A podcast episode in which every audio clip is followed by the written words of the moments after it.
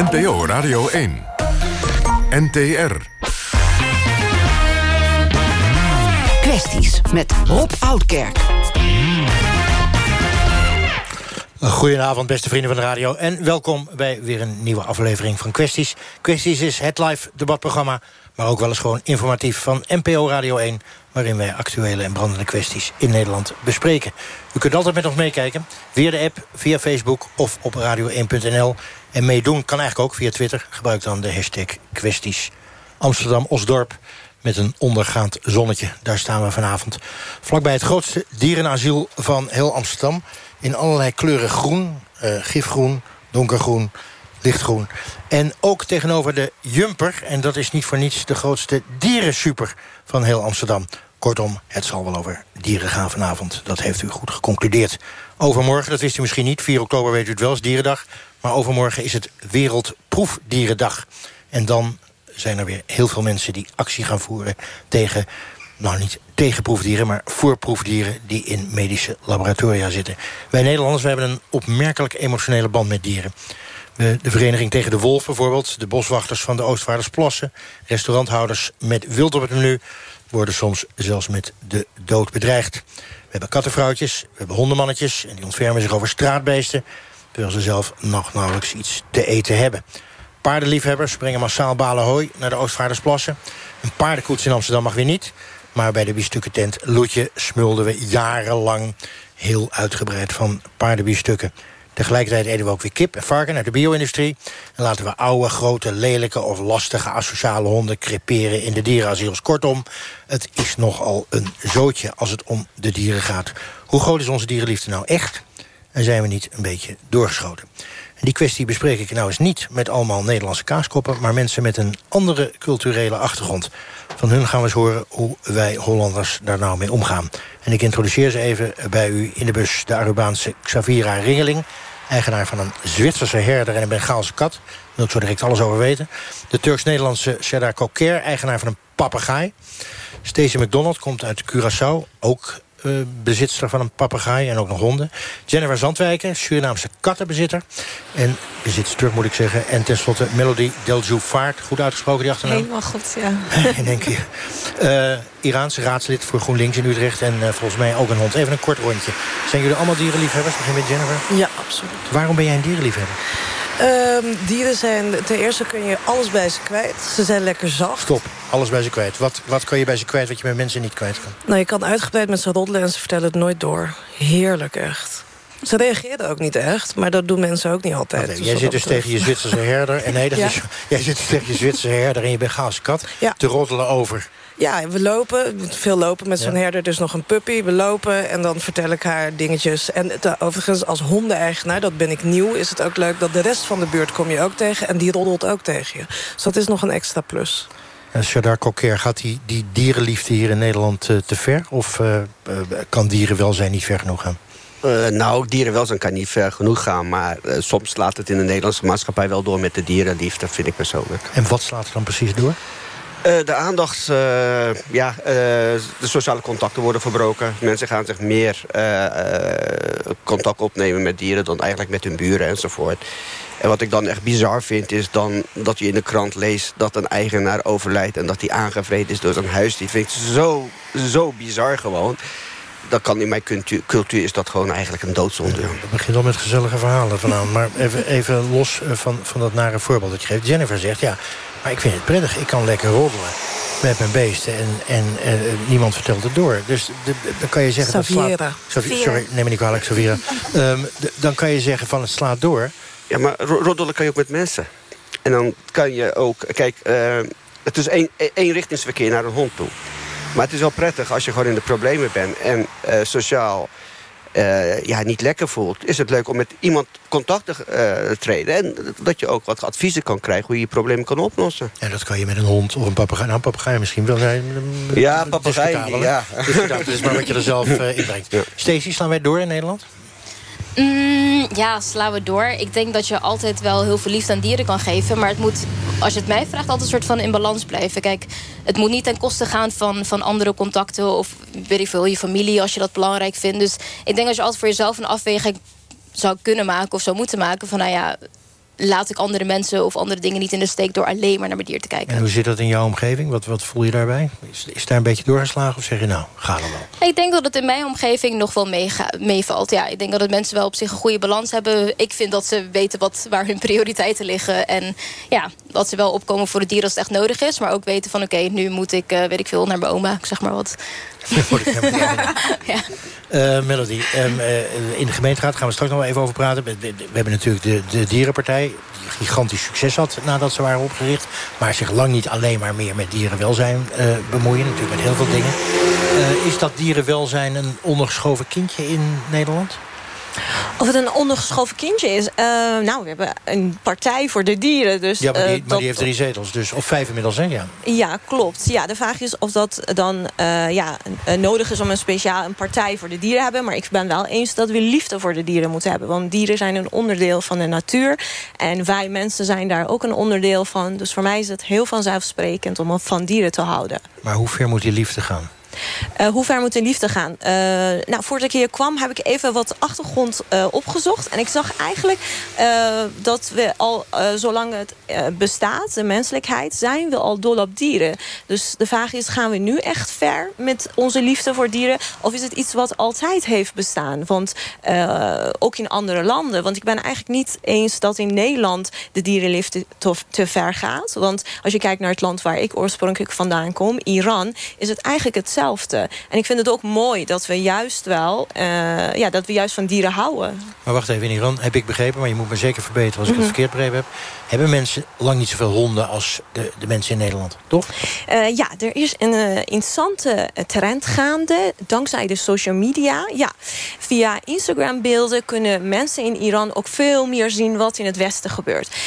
dus er is een trend gaande dat ze inderdaad kleine honden bijvoorbeeld als een soort van verwestelijking eigenlijk dat ze ook meedoen met de westerse maatschappij. Dat ze die in huis nemen. Maar er is ook een trend gaande dat ze mede door hoe wij hier omgaan met dieren en dierenbescherming. Dat er ook in Iran nu initiatieven aan het ontstaan zijn die voor dieren opkomen. Want daar heb je dus helemaal geen rechten voor dieren. Daar worden bijvoorbeeld ook de straatkatten en honden uh, ja, doodgeschoten.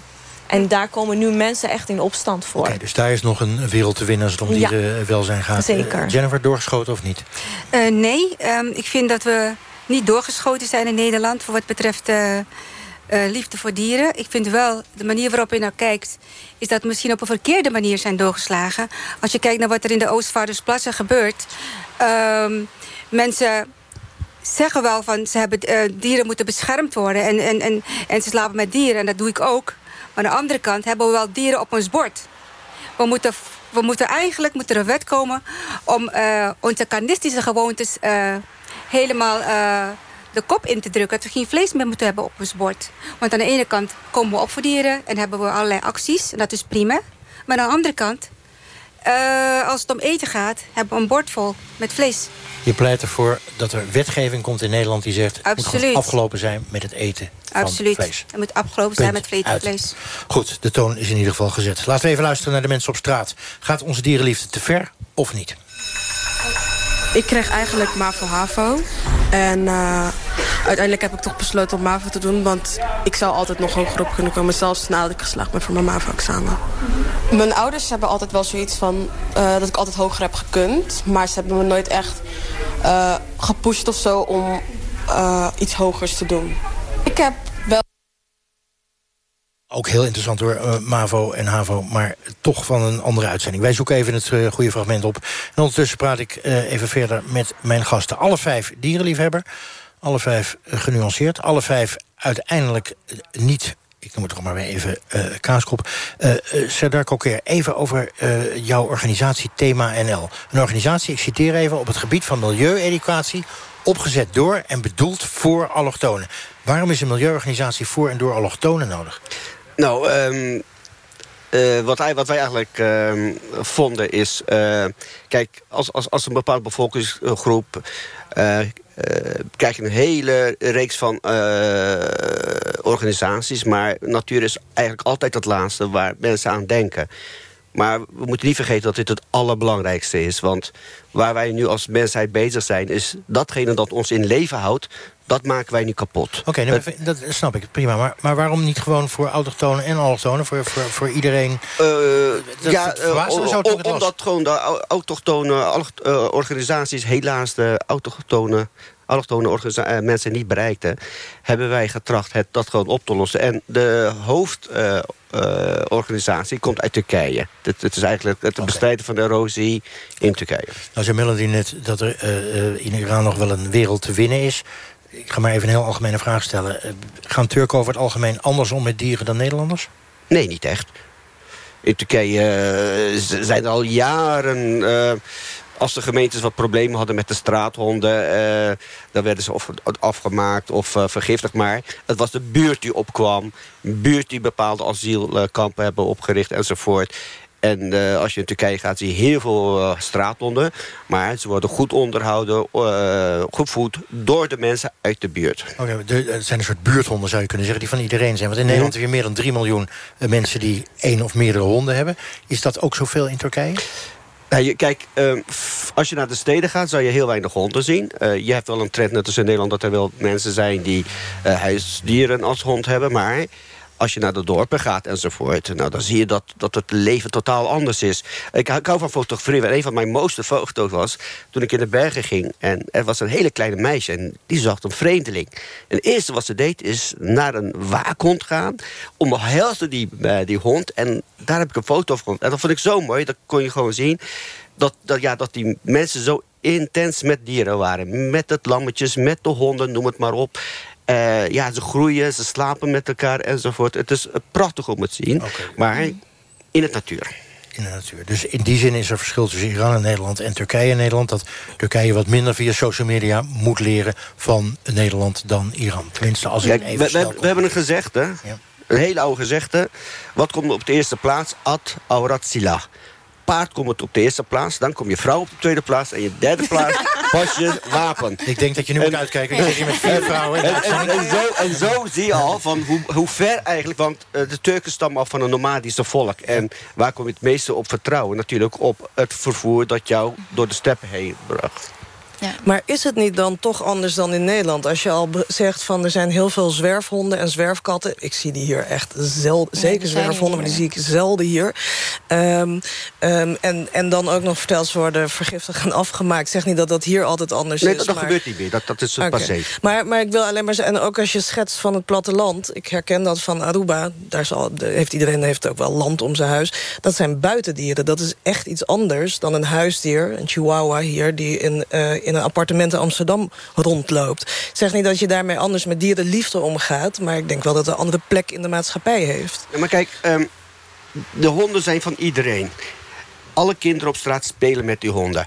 Het probleem hier in Nederland is... Uh, omdat je niet de juiste faciliteiten hebt. Want wij vinden persoonlijk dat een hond eigenlijk buiten moet leven. Het hond moet zichzelf zijn, moet vrij kunnen bewegen enzovoort. En niet opgesloten in een huis.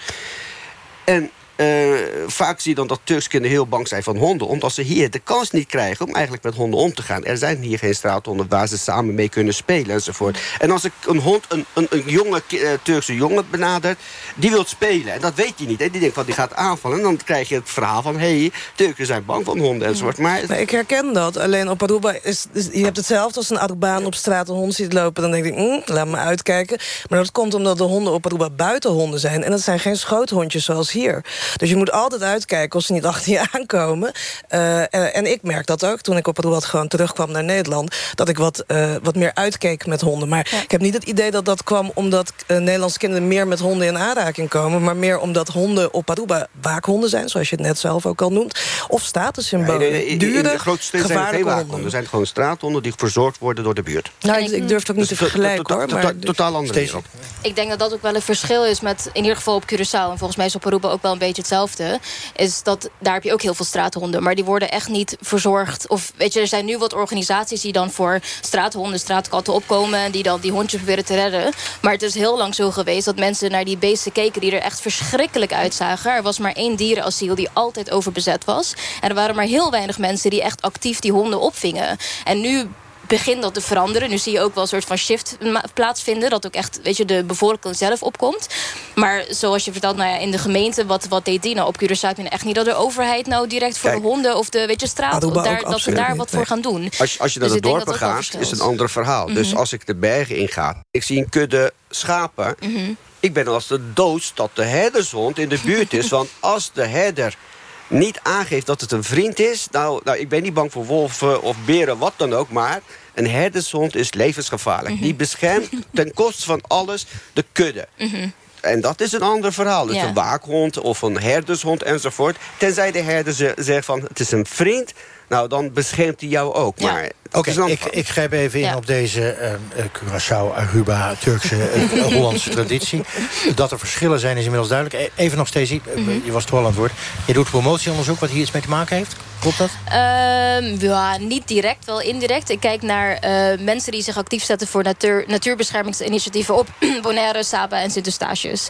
Eh, maar ik kom zelf uit Curaçao, dus ja, een beetje kennis van het Caribisch gebied wel. Ja. En even over Curaçao, want daar heb je een hoop kettinghonden, een hoop straathonden. Mhm. Ehm, ja, als ik aan kettinghonden en straathonden denk, dan denk ik toch altijd... maar dat is misschien mijn Nederlandse rare blik... zielige honden, honden die ondervoed zijn... Mhm. eh, honden waar niemand zich mee bemoeit. Ik, ik hoorde een verhaal van een hondenvanger die straathonden vangt eh, op Curaçao... Mhm. en ze vervolgens eh, afmaakt. Klinkt allemaal niet heel diervriendelijk. Nee, nee, je hebt wel echt wel wat, wat barre omstandigheden soms hoor. En daar, maar wat ik net zei, er is nu wel een, een shift gaande... dat er meer mensen zijn die daar echt actief voor opkomen. En ik denk dat het ook wel dankzij sociale media is. Dat het ook makkelijker is om meer mensen te bereiken. Weet je, vroeger voelde je best wel alleen. Als je dan, tenminste dat heb ik ook gehad. Dan zit je in de auto en dan rijd je ergens... en dan zie je opeens een zwervel en denk je van... ja, wat, wat moet ik hiermee en wie moet ik in godsnaam opbellen? En nu is het gewoon makkelijker om daar wat mee te doen. Maar dat klopt, je hebt echt van die hele, hele trieste verhalen. Ook mensen die dan gif weet je, op straat gooien... die heel actief honden vergiftigen.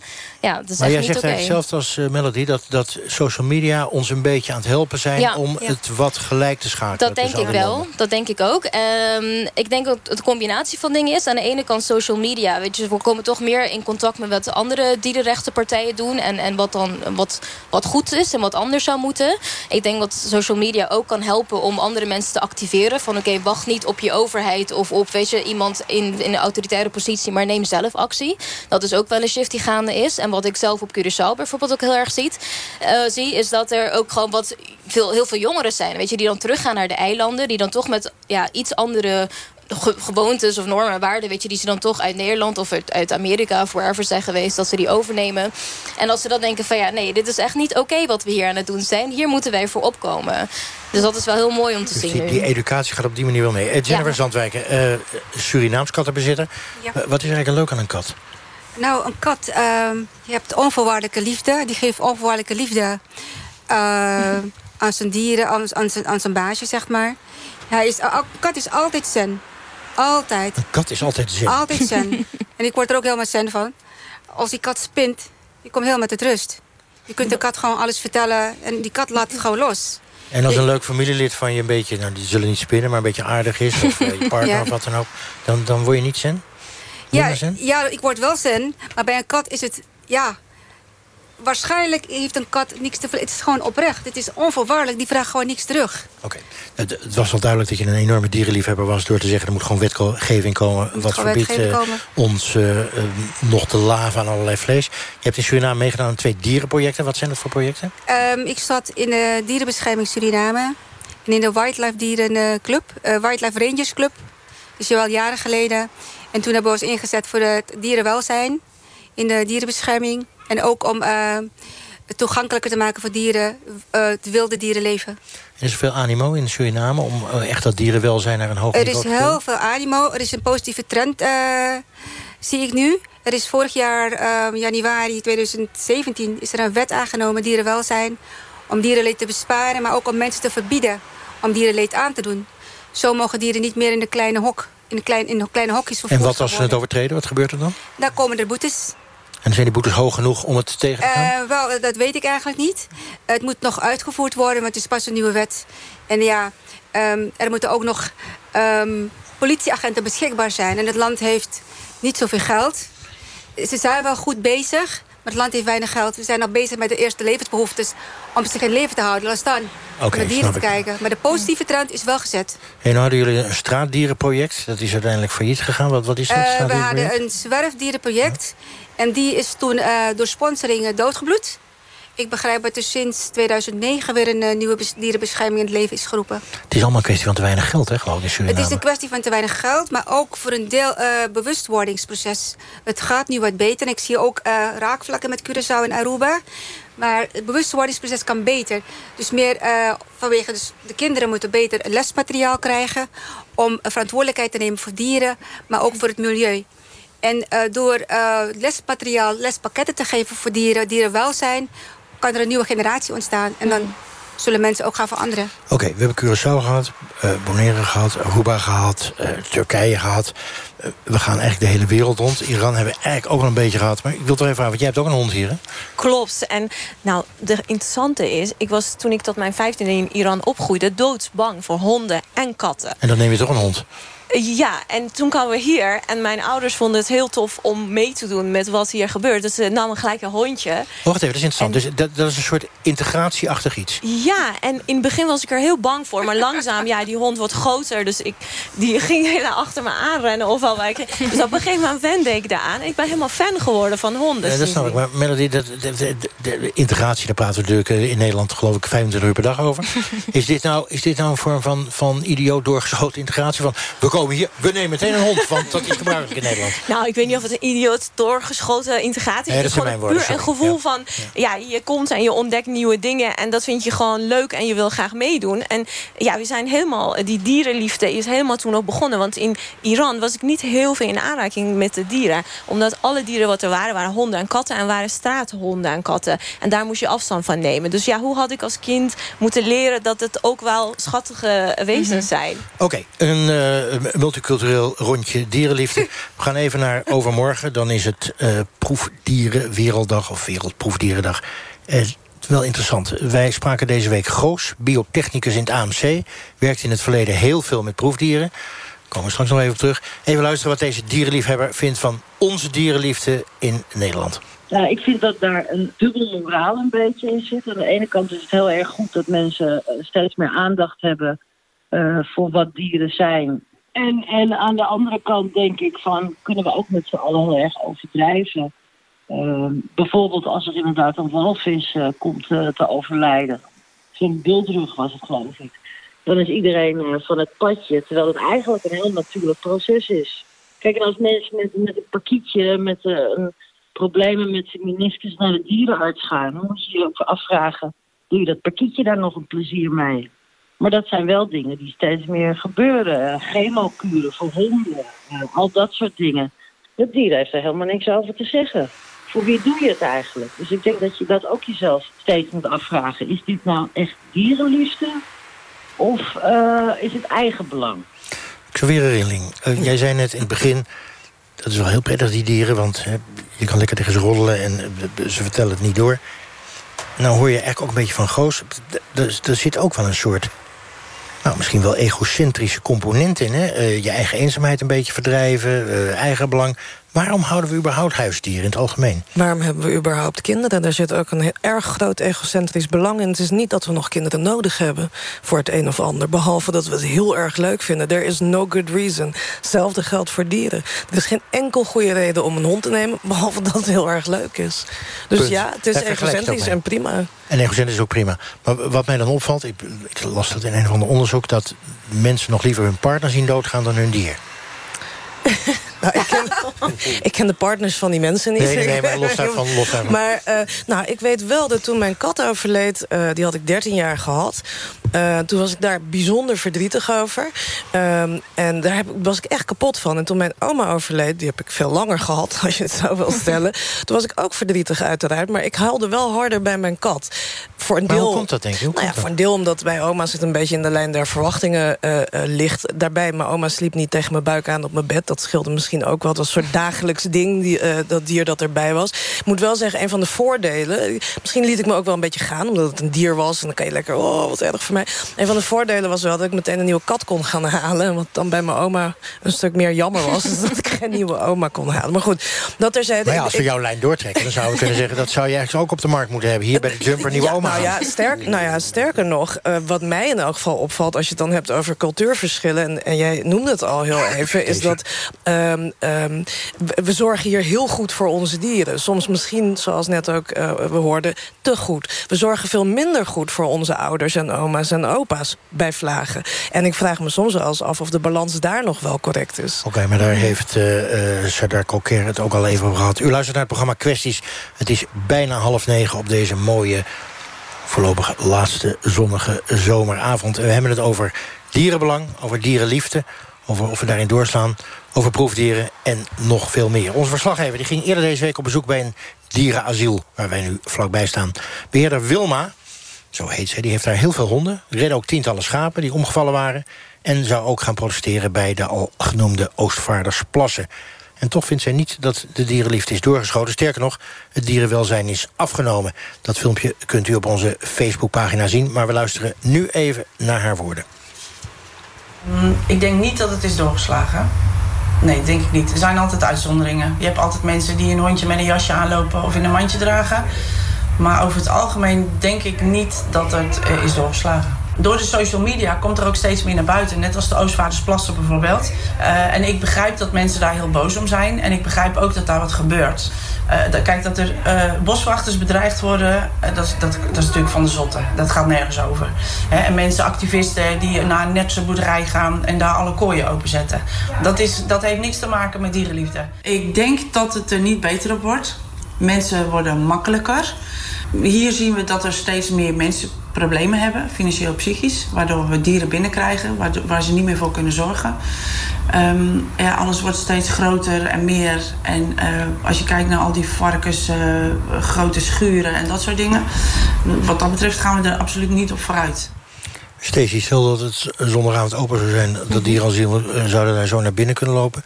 Daar vind je toch wel veel, laten we zeggen, asociale, lastige, grote nare honden... die mm -hmm. we aan de straatstenen niet kwijtraken. En zeker niet aan mensen.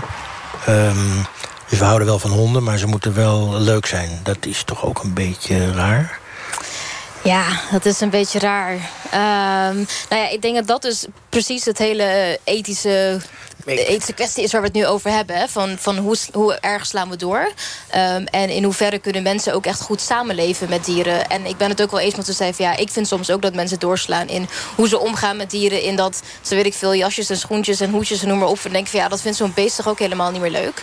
Maar ik vraag me dus ook af hoe, hoe die moeilijke honden... hoe die dan zijn behandeld. Ik denk dat dat vaak met een soort verleden te maken heeft. Maar ja, hoe hoe vinden zij het dan nu nog überhaupt om, om te leven? En ik denk dat dat ook wel moeilijk is. Ik zou dan zelf heel erg voorstander zijn van een of ander plekje... waar zulke lastige honden dan nog, nog een soort van vrij kunnen zijn. Maar ja, dan moet je ook weer geld en faciliteiten voor hebben. Dus... Um, maar goed, maar, ja, maar wat het, ik maar wil zeggen, is, ja. die dierenliefde van ons... Hè, we, we, zijn er vol van al een half mm -hmm. uur, geweldig. Maar het is wel zo selectief als de pest. Nee, klopt. Want dat een paar is ook zo. willen we niet hebben. Nee, dat is ook zo. We vinden het ook niet leuk als een hond aan het klieren is. En dan worden we ook boos. En uiteindelijk denk ik dat wij toch als mensen... altijd onze eigen rechten en behoeftes en belangen als, weet je, op nummer 1 zetten. Ik denk dat er maar heel weinig mensen zijn... die echt een, een, een gelijke lijn trekken... tussen wat dierenrechten betreft en mensenrechten. Uiteindelijk vinden we onszelf toch altijd belangrijker. Ja. Uiteindelijk Lastig. overwint het uh, egocentrisme. Melody, er worden natuurlijk te, uh, enorm veel balen hooi gelegd. Hebben die Oostvaardersplassen, is allemaal helemaal uh, keurig. Of er wordt gedemonstreerd. Maar je zou ook tegen die mensen kunnen zeggen... halen ze een hond uit het asiel hier tegenover. Om ervoor te zorgen. Ja, ja um, nou, wat ik eigenlijk zie uh, in dit verhaal... als ik daarover nadenk... ik vind dat eigenlijk een vorm van dat er iets gebeurd is uh, qua beleid. En uh, men heeft die beesten daar gezet. En ze hebben niet een lange termijn visie gehad. En nu gaat het mis. En de mensen, vanuit de liefde voor de natuur en dieren... zij komen eigenlijk nu in opstand. En ze willen graag het beleid beïnvloeden. Mm -hmm. Weliswaar op soms een agressieve manier. Want hekken openzetten van die gebied is geen goede manier. Want je veroorzaakt daarmee nog meer ellende. Maar het gaat eigenlijk voor mij om participatie. Dus dat, um, ja, dat is wat we ook als overheid stimuleren. Alleen gaan ze nu te ver erin. Oké, okay, snap ik. Maar ook nog even de, die media-aandacht. Voor de Oostvaardersplassen, nou, die waren mm. niet van de voorpagina van de televisie weg te ja. slaan. Maar als wij nu met z'n allen naar het dierenasiel... nogmaals, die 100 meter vandaan gaan... Daar, daar zullen echt heel veel dieren zijn... die minstens net zo zielig zijn als daar. Ja. En daar is helemaal geen aandacht voor. Ja, en je zegt het dus goed, want er zijn, naar mijn mening... is dit ook een deel van het probleem opnieuw de media en social media die die beelden verspreidt. Waardoor, want als ik die beelden zie, ja, ik, het, ik vond het echt hartverscheurend. Want ik zie ook gewoon mijn eigen hond in die dieren daar en die sterven. En daar kan geen mens tegen op. Dus uh, wat ik nu las eigenlijk vandaag, dat er uh, twee fotografen binnen zijn gelaten in het gebied om ook foto's maken van het belang van die natuurcyclus uh, eigenlijk laten zien. Mm. Dus we gaan het nu anders Oké, en wat doen die filmpjes van, van al die uh, varkensslachteren... weet je wel, die massale varkensslachterijen, et cetera... wat doen die dan met je? Ja, en dan is de vraag hoe kan dat deze films van Oostvaardersplassen... wel die effect heeft gecreëerd? Nou, vertel eens. Ja, ik weet het niet. Ik vind het wel een heel boeiend onderwerp. Weet iemand dat hier? Waarom, waarom, waarom nou, wel dan wel? Niet allemaal tegelijk. Ja. Ja. We vervelen ons. Het is, we vinden het lekker, dat zie je ook op Twitter en op Facebook... om van drama naar drama te lopen. dit is een... Dit is een uh, lekker, dierenleed. Uh, nou, het is een fotogeniek drama, letterlijk, zeg maar dat met die varkens leeft ons ook iets op. Zeg maar. Nou ja, met die, ja, nou, ook ja. soms ja, wordt erg groot uitgemeten de, uh, de neg negatieve kanten ervan. Uh, uh, onnodig ook. Nou, en als je nu kijkt naar die uh, Oostvaarders Plassen, denk ik bij mezelf... van ja, het is weer het eerstvolgende drama waar we met z'n allen... Oh, we zijn allemaal tegelijkertijd boos. Hashtag boos. Dat is waar het een beetje op neerkomt. Het probleem is meer in onwetendheid. Bijna iedere hoek heeft wel een Oostvaardse plas. Iedereen gooit wel, voedert in de winter wel zijn eentjes... maar dan is iedereen daartegen. Behalve de arme allochtonen die denken dat ze iets goeds doen... om het uh, verkwisting tegen te gaan en de broodjes aan de eentjes te geven die ze over hebben. En daar hebben we een project over gedaan... om eigenlijk aan te geven dat ze eigenlijk niet iets goeds doen. Kijk, uh, het is verboden om, om de eenden te voederen. Maar de persoon die dat doet, die denkt dat ze, dat ze iets heel goeds doen. Ze gaan die arme eendjes voederen, maar dat oude brood wordt ook verkwist. Dat mag je niet weggooien. Brood is heilig. Maar dan komt een politieagent en die schrijft de boete uit. En dan zegt hij van, hey, kijk, die harteloze politieagent nou... die houdt niet van dieren enzovoort. En dan heb je daar eigenlijk een, een hele grote uh, tegenstelling. Beide hebben goede bedoelingen, maar het communicatie uh, is niet goed. Wat hebben wij gedaan als organisatie? We hebben gewoon die mensen meegenomen uit de moskee. We zijn naar Jan van Schot uh, vogelopvang gegaan. En hebben laten zien wat voor effecten brood heeft op dieren. Eenden leven tien keer minder als ze dat uh, ongezonde brood krijgen enzovoort. Maar dat moet je aan de mensen vertellen dat ze meer schade verrichten. Okay. En dat is precies ook met de Oostvaardse plassen. Men weet niet waar ze het over hebben. En het is een moment van opwelling, onwetendheid. Oké, okay, je zegt en... het is onwetendheid en een gebrek aan communicatie. Jennifer? Ik ben het niet met jou eens. Ik vind dat het geen drama is van de mensen. Het is crimineel. Het is heel erg wat er gebeurt, dat de dieren worden afgeschoten. Oostvaardersplassen zijn toen eens begonnen als project... om die dieren daar uh, een, een, leven te geven. Het is niet gelukt, want de dieren hebben alles opgevreten. Alle, alle, alle, alle grassoorten. En het is niet gelukt. En ik vind dat degene in de overheid heeft het project opgezet... dat de overheid verantwoording moet nemen en er iets aan moet gaan doen. De overheid moet ervoor zorgen dat er een wet komt... om de dieren te gaan bijvoederen en de overheid moet ervoor zorgen dat de dieren niet worden afgeschoten... maar een, een, een goed alternatief wordt ge, uh, gecreëerd voor die dieren. Ik vind het dus geen drama. De gemeenschap heeft gewoon gelijk. Oké, duidelijk. We gaan even naar uh, de Wereldproefdierendag. Want daarom zitten we er hier vanavond ook over te praten. Animal Rights, dat gaat over de rechten van dieren. Dat is gewoon de Engelse vertaling. Gaat dan een petitie met 75.000, ja u hoort het goed... 75.000 handtekeningen aanbieden in de Tweede Kamer. En eerder deze week spraken wij met de directeur van Animal Rights. Zijn organisatie liet ooit een aantal beaglehonden vrij. Dat wil zeggen, um, hij deed dat dus in feite illegaal. En het Openbaar Ministerie heeft hem daar ook voor beboet. 3000 euro en een taakstraf gegeven. Uh, ik voer actie tegen dierproeven... omdat er nog steeds uh, bijna 1 miljoen proefdieren jaarlijks gebruikt worden in Nederland. En het gaat om uh, muizen en ratten, maar ook om apen, honden, katten en andere dieren. Ik vind, het, ik vind dierproeven onethisch... omdat dieren hun lichaam ter beschikking stellen... zonder dat ze daarom gevraagd worden. En je moet je ook beseffen dat de dierproeven die er plaatsvinden dat heel erg akelig zijn. Dus het levert uh, lijden op voor de proefdieren, stress, pijn, angst. En uh, dat vind ik onethisch. En uh, dat is een reden waarom ik tegen dierproeven ben. Melody, um, laten we maar even politiek maken. GroenLinks, vindt die dierproeven acceptabel? Um, ik moet eerlijk zeggen, ik zit hier namens mezelf. En ik heb geen portefeuille dieren. Dus echt mijn expertise gaat niet heel verder in. Maar uh, ik heb dat even opgezocht. En onze partij, ja precies, ik heb mijn boekje bij ja. me. Uh, onze partij heeft in 2009 in Euro, uh, Europarlement ervoor gezorgd... dat er veel meer snelheid is gekomen... om ervoor te zorgen dat dierproeven in cosmetica verboden worden. Dus dat, daar ben ik wel heel trots op. En wij vinden het heel belangrijk dat we respect houden voor de dieren. En uh, het gaat natuurlijk ook om volksgezondheid voor een deel. En we vinden het wel belangrijk dat er vaart komt... als het gaat om nieuwe technieken ontwikkelen... waardoor dat niet meer hoeft. Oké, okay, dus cosmetica niet, maar bijvoorbeeld uh, medicijnen wel. Wel uh, nou, zover ik heb ja. gezien is er ook op dat vlak... Zo, zo, waar het wel kan, moet dat geschrapt. En er moet een snelheid komen om nieuwe methodes ontwikkelen... waardoor het niet meer hoeft dat wij voor onze volksgezondheid... de dieren een leed veroorzaken. Maar stel nou eens, um, we hebben 100 honden nodig en 100 katten en 100, maakt me niet uit wat... om proeven op te doen, omdat er een heel veelbelovend nieuw kankermedicijn is. En we weten, als we dat niet doen bij die dieren, die mogelijk doodgaan dan kunnen we dat medicijn niet ontwikkelen. Wat zeg jij dan? Dat is echt een gewetensvraag natuurlijk. Dat is een hele ja. moeilijke, complexe vraag. Ja, want wat kiezen we hoezo dan? complex? Kies Ja, je voor het mens of voor het dier? Uh, ja, want kijk, als het gaat om zoveel levens redden... ik zal gewoon niet vanuit een politieke standpunt... gewoon puur de emotie van mij als mensen... Uh, dan denk ik, ja, uh, ja je, ik denk dat je daar inderdaad wel dat kan doen. Maar ik vind niet dat je dit moet blijven doen... en voor alles dat moet toepassen. Weet je, als het gaat om zoiets ingrijpends zoals jij nu schetst... dan denk ik dat het wel oké okay is om het nu te doen. Maar nog steeds blijft het wel een uh, ja, discussie. Wat vinden Iedereen jullie? Iedereen het met eens? Ja. Nou ja, ja, ik denk dat we in algemene termen zorgvuldig met dieren en dierenwelzijn om moeten gaan. En dat betekent dat zo'n gewetensvraag, dat er nooit één structureel antwoord op is voor alle situaties, dat je hem door kan trekken. Ik denk dat we daar wel, ik ben het niet met alles inhoudelijk eens, maar daar wel met z'n allen, ook in Nederland, waar we een beetje gek zijn met dieren, wat beter naar kunnen kijken. Want ja, terwijl jij het over die asiel, uh, dat, uh, het asiel hier in de buurt hebt, ja, zitten mensen hier naast hamburgers te eten. En nou ja, dan heb je de bio-industrie. Er is zo'n gelaagdheid in. Het is inderdaad een complexe kwestie. Als we als uitgangspunt nemen zorgvuldigheid met ook uh, dierenlevens, dan zijn we al een heel eind verder vind ik heel mooi, Kravira, wat je zegt. Maar meestal denk ik altijd als ex-politicus... als ik hoor dat het een complexe kwestie is... dan weet ik wel uh, hoe laat het is, want dan komen we er nooit uit. Nou, ja. Nou ja, ik, ik denk... De, kijk, ik heb nooit gestemd op de Partij voor de Dieren. Ik ben op zich niet per se zelf... Uh, zou ik niet op een one-issue-partij stemmen. Maar het is wel goed dat het een stem is in de politiek... die ook uh, uh, de rechten van dieren extra vertegenwoordigt... en bijvoorbeeld GroenLinks af en toe in, in de nek grijpt. Dus zegt, nou, even opletten, jongens, of andere partijen. Ja. Dus ik denk dat we daar, die complexe issue... best wel wat stappen mee kunnen Oké, okay, je zegt dus, je, je moet het dierenwelzijn heel hoog in het vaandel hebben... Ja. Maar wel met een komma. De, zover dat als je die gewetensvraag stelt... Uh, uiteindelijk, uh, ook om voor de dieren te zorgen... is handig als we er zijn.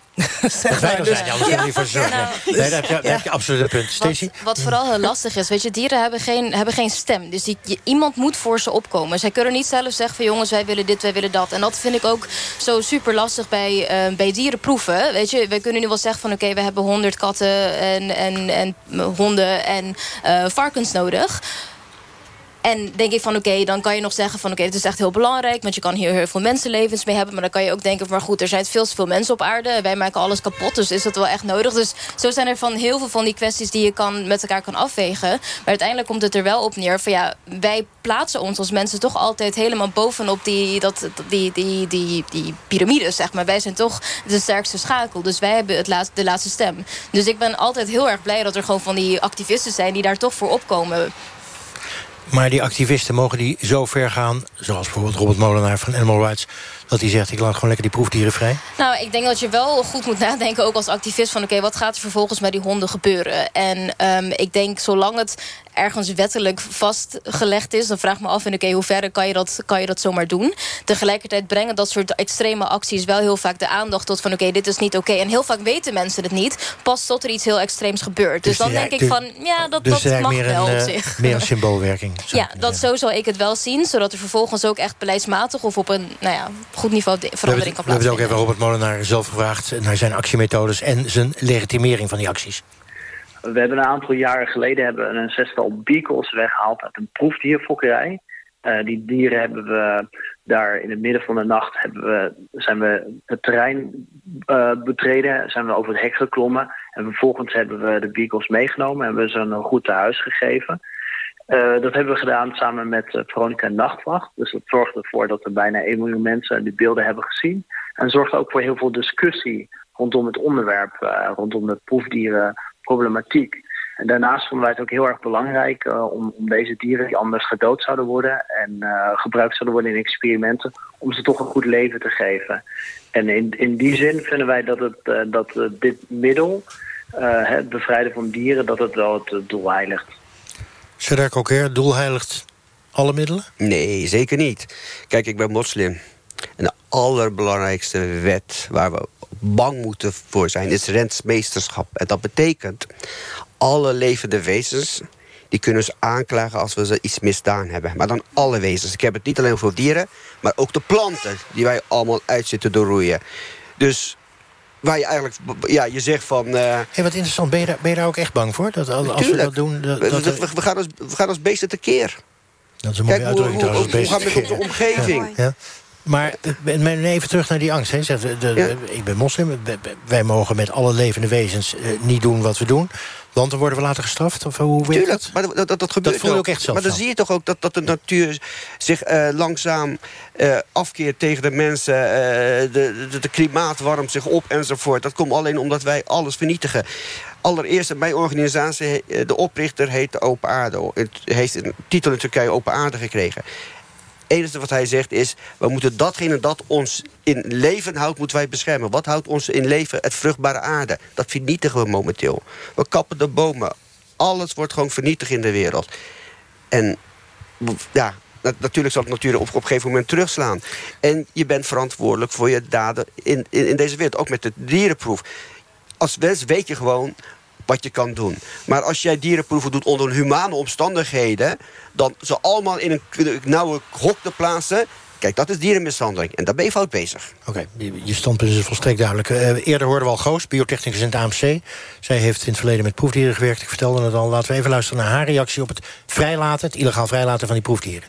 Nou ja, ten eerste, die dieren weten dat helemaal niet. Hè. Dus hij, dat is dan weer vanuit de menselijke gedachte. Het dier kan niet van tevoren bedenken... oh, ze gaan me voor proeven gebruiken en ik kom morgen te overlijden. Dus een dier ondergaat dat op zijn of haar manier. En als dat bijvoorbeeld een lang proces zou zijn... zou een dier emotioneel helemaal gebroken kunnen worden. Dat, dat is wel zo. Maar het is niet zo dat een dier van tevoren kan nadenken... of die komt te overlijden zoals wij dat voor onszelf kunnen doen. En wat heel veel stress geeft. Uh, ik denk wel dat het ook soms zo is dat mensen iets te gemakkelijk reageren van, uh, vanuit de, de dierenliefdekant, zeg maar. Maar dat mensen soms een beetje vergeten dat er ook een mensenliefdekant aan zit. En dat er heel veel operaties en technieken en dergelijke veilig kunnen gebeuren. Juist dankzij het gebruik van dieren, maar dat we er wel alles aan doen om dit zo veilig mogelijk voor de dieren en mensen te doen. En altijd in acht nemen uh, het dier zelf. Dus het, het, het is te makkelijk om te denken van, oh we gaan straks nooit meer proefdieren gebruiken. Jennifer, we gaan het even uh, scherp maken. Zijn er dierenwelzijnsdoelen die zo belangrijk zijn dat je gewoon de wet mag overtreden? Nog eens, nog eens die vraag? Zijn er dierenwelzijnsdoelen, dus een doel om het Ja. welzijn van de dieren... zo hoog mogelijk in het vaandel te houden... die zo belangrijk zijn dat jij zegt, prima, dan mag je de wet overtreden? Eh, ja, ik eh, bijvoorbeeld als ehm, ik zou gewoon de wet. Ik zou eerst in goed overleg en door goede. Is allemaal niet gelukt. Allemaal niet het is gelukt. niet gelukt. Ik zou gewoon de wet overtreden. Zou de Ik, wet zou, ik, ga, ik ga dus ik zal gewoon ervoor gaan. Het is no go om eh, dit soort dingen te gaan doen. We een eh, concreet voorbeeld. In Marokko worden berberapen voor grof geld... ehm, de, de, de, door handelaren illegaal verkocht. Mag je daar als burger iets aan doen? In Marokko. Ja. Ik weet niets van Marokko. Nee, maar goed, zou je daar als burger... Nee, maar stel, we doen het hier. Zou je als burger... Je denkt van, ja, nee, maar dit gaat gewoon te ver... en niemand doet er iets aan en er is Ja. geen wetgeving voor. Vind je dan dat je als burger in mag grijpen? Ik zou ehm, de burgers organiseren. in georganiseerd verband ben je veel sterker om je doel te bereiken. Stacey, je ziet een totaal verwaarloosd paard hier verderop in Osdorp in de wei. En echt totaal Mhm. verwaarloosd. Ja, ik zou bellen. Ik zou bellen naar dierenambulance of weet ik veel welke... nee, die zijn niet wel- thuis. Zou je het bevrijden? Zou ik het bevrijden? Ik denk wel dat ik naar het paard toe zou gaan. Maar en ik zou net zo lang blijven bellen totdat iemand wel gaat helpen. Niemand neemt op. Zou je het Ja. Zou Ja, ik? Maar ja, moeilijk, goed, waar, waar moet ik... Kijk, ik, heb, ik woon zelf in een, in een flat. Weet je wel, dus ik kan het beest niet meenemen. Maar ik zou wel kijken van in hoeverre kan ik, kan ik zo'n dier meenemen. Ik denk niet dat ik het zou bevrijden. Maar ik zou wel denk ik elke dag teruggaan om te kijken... tot, tot ik wat heb, heb kunnen doen. Omdat ik gewoon niet zo goed weet waar ik zo'n paard ook kan laten. Xavera, er zitten een heleboel dieren eh, echt niet lekker in dierentuinen. Gevangen, zou je kunnen zeggen. Klopt. mag je die gewoon bevrijden? Nou ja, ik, ik, ben, ik zou ook dat paard niet per se bevrijden. En dat is- betekent niet dat ik niet van dieren hou. Maar ik denk dat er binnen de wet best wel veel mogelijkheden zijn... om eh, daar iets aan te doen. En ook met die dierentuinen zie je ook... bijvoorbeeld ik, toen ik klein was, ging ik elk jaar naar Ouwehans Dierenpark. Vond ik helemaal fantastisch toen. Later kon ik niet meer zo goed naar een dierentuin zonder denken... ah, ze zitten eh, ge- gevangen. Eh, maar je ziet dat eh Ouwehans Dierenpark bijvoorbeeld nu... een berenbos heeft waar ze dansende beren opvangen. Een tijgerbos waar ze oude tijgers opvangen. Heel veel doet aan conservatie. Dus ehm, ehm, ik denk dat dat ook onder druk van publieke opinie... maar ook met wetgeving en ook met zo'n one-issue-partij, et cetera... dat er dingen veranderen. Ze veranderen misschien niet snel genoeg... maar dan is het weer die complexe issue. Het gaat niet van vandaag op morgen. Die twee panda's, volgens mij was het ook in Ouwlands Dierenpark... die waren helemaal niet gelukkig. Ehm, Er kwamen ik wel een half ik- miljoen mensen op af, geloof ik. Maar wa- waaraan zagen we dat we ze niet gelukkig waren? Panda's zijn hele saaie dieren overigens. Misschien zijn dat per is definitie niet gelukkig. Nou ja, dat is zo'n idee heb ik af en toe wel bij. Ja, Ze zijn heel dat- schattig hoor, maar daar niet van. Maar ik heb, niet, ik heb nooit een lachende panda gezien. Maar goed, even, even los van eh, lachende dieren. Ja. Je, als je door artis rondloopt, wat ik ook nog wel eens doe... Ik, ja, ik kan niet met ze praten, maar ze lijken me niet heel erg blij. Ik, ik ben het voor een deel met je eens. Ik heb ooit eh, achter de schermen gelopen bij Dierenpark Emmen. ehm, en daar gesproken met de mensen die zorgen voor de dieren daar. Daarom, ik vind vaak dat aan dit soort verhalen zitten meerdere kanten.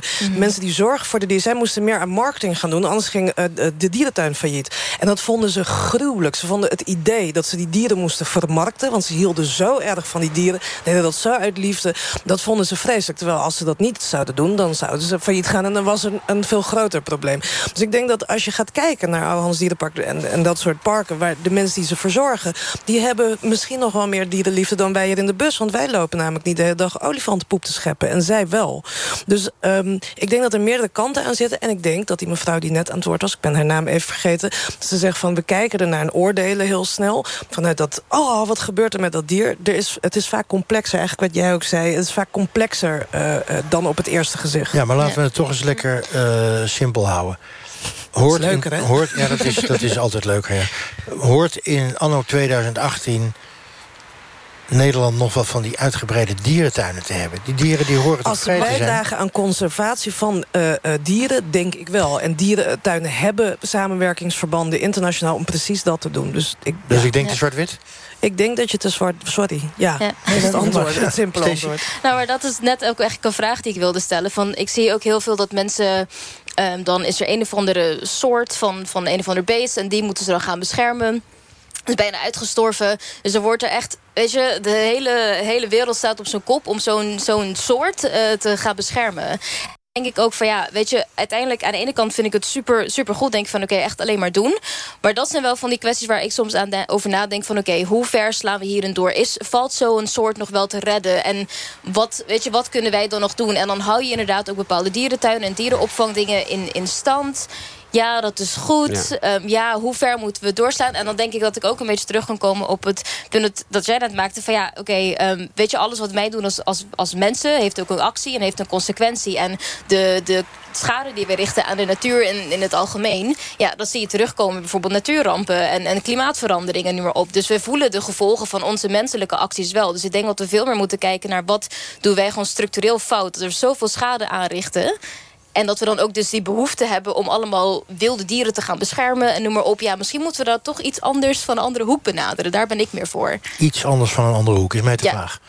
Nou, dus zeg maar dat we niet het zo ver laten komen dat zo'n dier is bijna uitgestorven en dat we ze dan gaan redden. Maar dat we eigenlijk al preventieve maatregelen nemen en gewoon veel meer in, in balans leven met de natuur en met de dieren. Ehm, voordat het überhaupt zo ver komt. Oké, we hebben niet voor niets eh, vanavond eigenlijk eh, geen uh, oorspronkelijke Hollanders, zou je kunnen zeggen, eh, in de bus uitgenodigd. wij willen als Hollanders, zeg ik maar even als vertegenwoordiger daarvan, ook altijd iets leren. Uh, Serdar Kurker, wat kunnen wij leren van Turkije als het gaat om omgang met huisdieren en dieren? eh, huisdieren bij ons is het heel erg belangrijk dat je ze de ruimte geeft. Dat je de dier zichzelf laat zijn. Ja, lekker, maar we zitten gewoon heel vaak op drie uur Kijk, achter. Of je het nou praat over waar we niet over hebben, over de dierentuin... of in een kooi in een dierentuin zitten of bij jou in huis. Als een hond... eh, ja, de meeste mensen werken 8, 9 uur. Dan sluit je hond op thuis en dan ga je weg. Dan kom je terug. Dan denk je, Foute hé, hey, wat een lief. Die hond Foute die houdt dus. van mij. Moeten we niet doen, moeten we niet ja, doen. maar die hond moet bewegen. Die, moet, eh, die, die, heeft, ook, die heeft ook een sociaal leven nodig. Die moet ook gaan snuffelen aan andere honden enzovoort. Maar eh, dat is erg belangrijk. Maar kijk... ehm, wij mensen hebben het gevoel van... wij zijn eh allesheersers, alles is geschapen voor ons... maar dat is gewoon niet zo. maar we zijn verantwoordelijk. Jij zegt wat we eh, uit Turkije kunnen leren... is dat we iets minder die 9 tot 5, maar dan tegen die hond... Hè, we, we- gaan weg en we zien hem eh tenslotte om 5 uur weer. We moeten hem meer de ruimte geven. Eh Xavier Ringeling, wat leren we eh, van Aruba? Dat we ehm, eh, twee dingen. Eén, dat het allemaal niet zo binair is. Dus het is niet of je bent een mens of je bent een dier... en bij elk hoort een set rechten. En, eh, want er zijn hogere primaten en er zijn mieren. En daar zitten dingen tussen, dus daar mag wat genuanceerder mee om worden gegaan. En twee, eh, wat kunnen we leren van Aruba? Ja, dat vind ik een hele lastige vraag. Ik geef qua dieren niet een hele goede lessen, denk ik. Misschien wel dat we wat meer onderdeel zijn van de natuur. Op Aruba voelde ik me meer onderdeel van de natuur dan hier in Nederland. Hier voel ik me meer op afstand van de natuur. Dus ik denk dat dat de les is. Dat is toch iets. Eh Stacey McDonald, wat leren wij eh, van Curaçao? Van Curaçao leren wij dat we denk ik altijd nog beter met dieren kunnen omgaan. Eh, dat er wel inderdaad, een, wat ik ben ik ook wel in met serveren... is best wel gelijk als Aruba natuurlijk. Van oké, dieren maken daar ook gewoon meer deel uit van de natuur. Ehm, en dat is voor zo'n beest denk ik ook alleen maar prettig. Van laat het ook gewoon leven waar het wil leven... in eigen natuurlijke omgeving. In plaats van in huis op je, op je schoot nemen. Dat, dat vinden dieren denk ik niet zo prettig. Tegelijkertijd denk ik dat wij vandaar ook kunnen leren... dat er toch altijd wel ruimte is voor verbetering. En dat we ook altijd wat eh, meer kunnen nadenken. Meer de behoeften van de mensen soms... eh, nou ja, iets aan de kant kunnen zetten... en toch iets meer kunnen nadenken over de belangen van de dieren. Omdat het nog onvoldoende gebeurt. Dus dat dat meer een voorbeeld we moeten gewoon beter voor onze ouderen gaan zorgen? Ja, ook. Het is en-en, wou je zeggen. Ja. Ook. Ja, goed. Ehm, Jennifer Zandwijker, wat kunnen we leren uit Suriname? Ik sluit me aan bij jullie, eh, Curaçao en Aruba. Dat ehm, in Suriname kan het veel beter met eh, dierenliefde gaan. Mensen moeten zich bewust worden. Er moet een bewustwordingsproces komen. Dat dieren ook belangrijk zijn. Dat ze op een diervriendelijke manier gaan behandelen. Aan de ene kant. Aan de andere kant, wat hebben, we, wat, heeft Surin- wat hebben anderen te leren van Suriname? Zodra dieren gezond zijn, hebben ze een vrij leven. Is er daar welzijn? Is er wel een stukje sprake van welzijn? Dieren kunnen, kunnen lekker rondlopen. De kat kan in de boom klimmen om te krabben. En vooral de wilde dieren, die hebben een goed leven. Die, die, voor wat Aruba en Curaçao, die hebben nu niet zoveel wild. Maar Suriname heeft wel heel veel wild. Oké. Eh, heel veel wild Dus en eigenlijk, milieu. eigenlijk moeten we ze hier meer in het wild... Mhm. maar ja, dat wordt een beetje lastig, meer in het wild eh, zien te handhaven. Melody ten slotte. Kunnen we nog iets van Iran leren? Eh, ja, Op zeker. Ja, zeker. Wat ik persoonlijk inspirerend vond... is het verhaal wat, waarmee ik begon. Dat dus de zwerfdieren zich eh, ja, steeds eh, bacteriën en ziektes verspreiden... en die worden steeds meer. Dus de overheid doet ze dan doodschieten... en via een agressieve manier dat eigenlijk ja, afhandelen. Maar de burgers die zijn vanuit de maatschappij zelf in opstand gekomen... zonder de regels en de wetten overtreden. Dat zij hebben een oplossing bedacht. En ze doen dus binnen de maatschappij zorgen... dat er eh, gratis vaccinaties is, castreren... en hebben op opvangcentrums eh, georganiseerd... waarin die beesten eh, ja, heen kunnen. Dus ze inspireren eigenlijk de overheid zonder de wetten overtreden. Dat vind ik mooi. Weer wat geleerd vanavond. Nog niet alles. Eh kwesties ging over dierenwelzijn... en hoe wij eigenlijk hier met de dieren om moeten gaan. En u gelooft het niet, maar Radio Doc gaat zo direct ook over huisdieren. Over de 60er Kees, die de laatste wens van zijn vrouw vervult... door honden in huis te nemen. Eerst een pup en later een heel huis vol. Dat is een radiodocumentaire over zijn dagelijkse wandelingen. En die zijn in het Amsterdamse bus, eh, bos met, niet bus, bos... met zijn hele roedel. Wij waren de bus, u krijgt zo direct het bos. Tot zover deze uitzending. Volgende week zijn we er weer op de oude Koninginnedag. Dat is 30 april. Vergis u niet, er komen een heleboel buitenlanders dan verkleed naar Nederland... en die denken, hé, hey, er is helemaal niks meer, want dat is de 27e. Wij zijn benieuwd naar uw mening. Discussieer met ons mee op Twitter. En kijk ook op onze Facebookpagina. Ik wens u een prachtige zomeravond.